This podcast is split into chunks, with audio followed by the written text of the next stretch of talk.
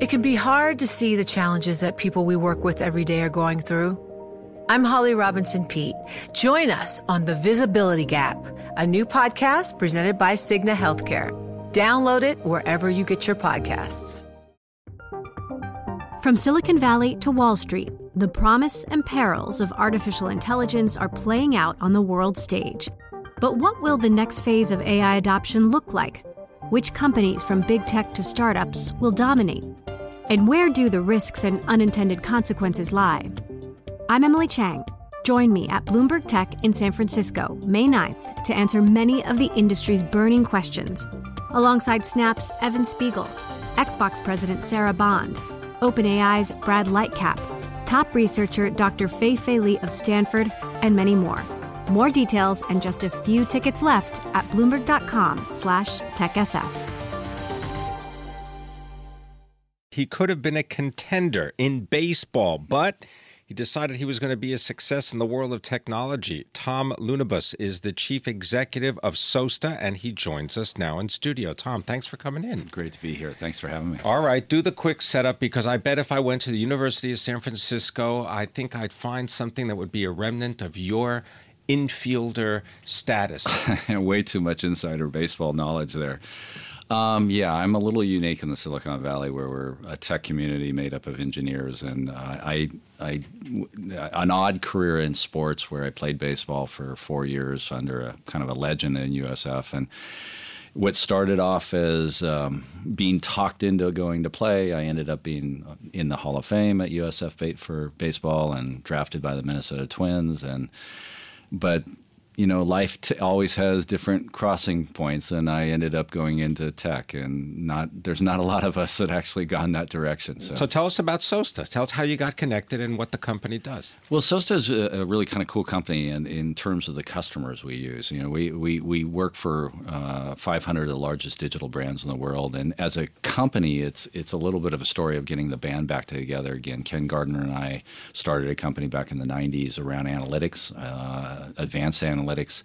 Um, and we started seeing as more brands were going to go direct to consumers with marketing campaigns, selling a million tickets to, for the Olympic Games or a new iPhone 7 gets launched, that they're going to drive a lot of traffic to web and mobile applications. And the thing that we all understand if that site is down uh, or if it's slow, uh, all of us consumers are three clicks away from buying the same thing from somebody else. So we built a platform um, that in some ways mimics what Amazon does in terms of understanding customer experience, and uh, a platform that allows our brands, our 500 digital brands, to simulate Cyber Monday and Black Friday and Halloween and and, and big marketing events or, or um, you know, for Hallmark, it's uh, the, their Super Bowl is Valentine's Day, where they get so many folks coming through. Yeah. So we're we're helping them understand their customers online, and we're improving their performance. Okay, so you also have the CPI, an index that measures how users respond to the digital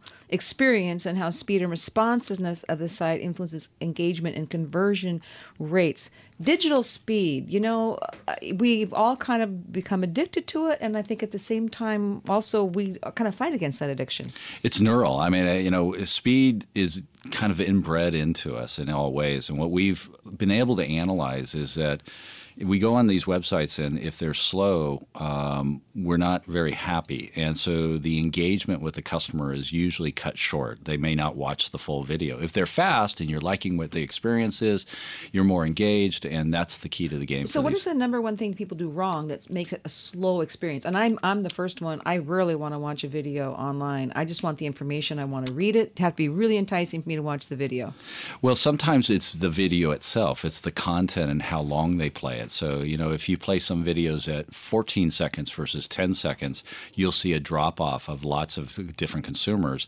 Sometimes it's just creating a marketing event where everybody goes to the website at one time, so it could be load. Sometimes it hasn't been optimized to, you know, the device that you're particular to or the the browser you're not particular to. So it's a very, you know, delivering um, uh, brand and, and consumerism to, to the marketplace is very complex and sophisticated these days. And what these brands are getting is very sophisticated on how they understand the consumer experience. But it's a lot of things that create something that could break. Tell us about the public cloud. How do you describe mm. it to people and describe also the growth that you're seeing there and why it's relevant? And we're particularly interesting in that area because we built the company around cloud computing when there was very little cloud computing. In fact, I was inter- when, when we introduced SOASTA, uh, the the gentleman that introduced us was the founder of cloud computing. It's Andy Jassy who runs Amazon's AWS, and Andy, uh, this was at the first cloud event back in 2008. What made it interesting for our use case, and our use case became particularly interested in the cloud compu- com- computing industry, was I needed a thousand servers for a very short period of time. In other words, the way that we test these applications is we have to simulate millions of consumers going to the sites, and you may need a thousand servers to do it. No one had a thousand servers in their test lab. And so, what cloud computing does is it gives you, and especially public clouds, gives you access and availability and affordability to capacities, server capacities, which I needed and I consume in large ways. And I can only pay, I only pay for what I use. Hmm. So I will only, I may pay 40 cents an hour for, for a server, but if I'm using a thousand servers for six hours, it's a very hmm. small amount comparatively to buying them whole. Quick final question: uh, How do you make money on this? Well, all of you know, there's over two trillion dollars that are uh, uh, transacted online every uh, every year, and so our ability to save and um, to to make sure that those uh, two trillion dollars actually get done is the key to the game. So we're the insurance policy for the industry. Oh, I like that. Insurance is a very lucrative business. Tom Lounibos, thank you so very much. He's Chief Executive Officer at SOASTA. He's based in San Francisco, joining us in New York. This is Bloomberg. From Silicon Valley to Wall Street, the promise and perils of artificial intelligence are playing out on the world stage. But what will the next phase of AI adoption look like? Which companies, from big tech to startups, will dominate? And where do the risks and unintended consequences lie? I'm Emily Chang. Join me at Bloomberg Tech in San Francisco, May 9th, to answer many of the industry's burning questions, alongside Snap's Evan Spiegel, Xbox President Sarah Bond, OpenAI's Brad Lightcap, top researcher Dr. Fei Fei Li of Stanford, and many more. More details and just a few tickets left at bloomberg.com slash techsf.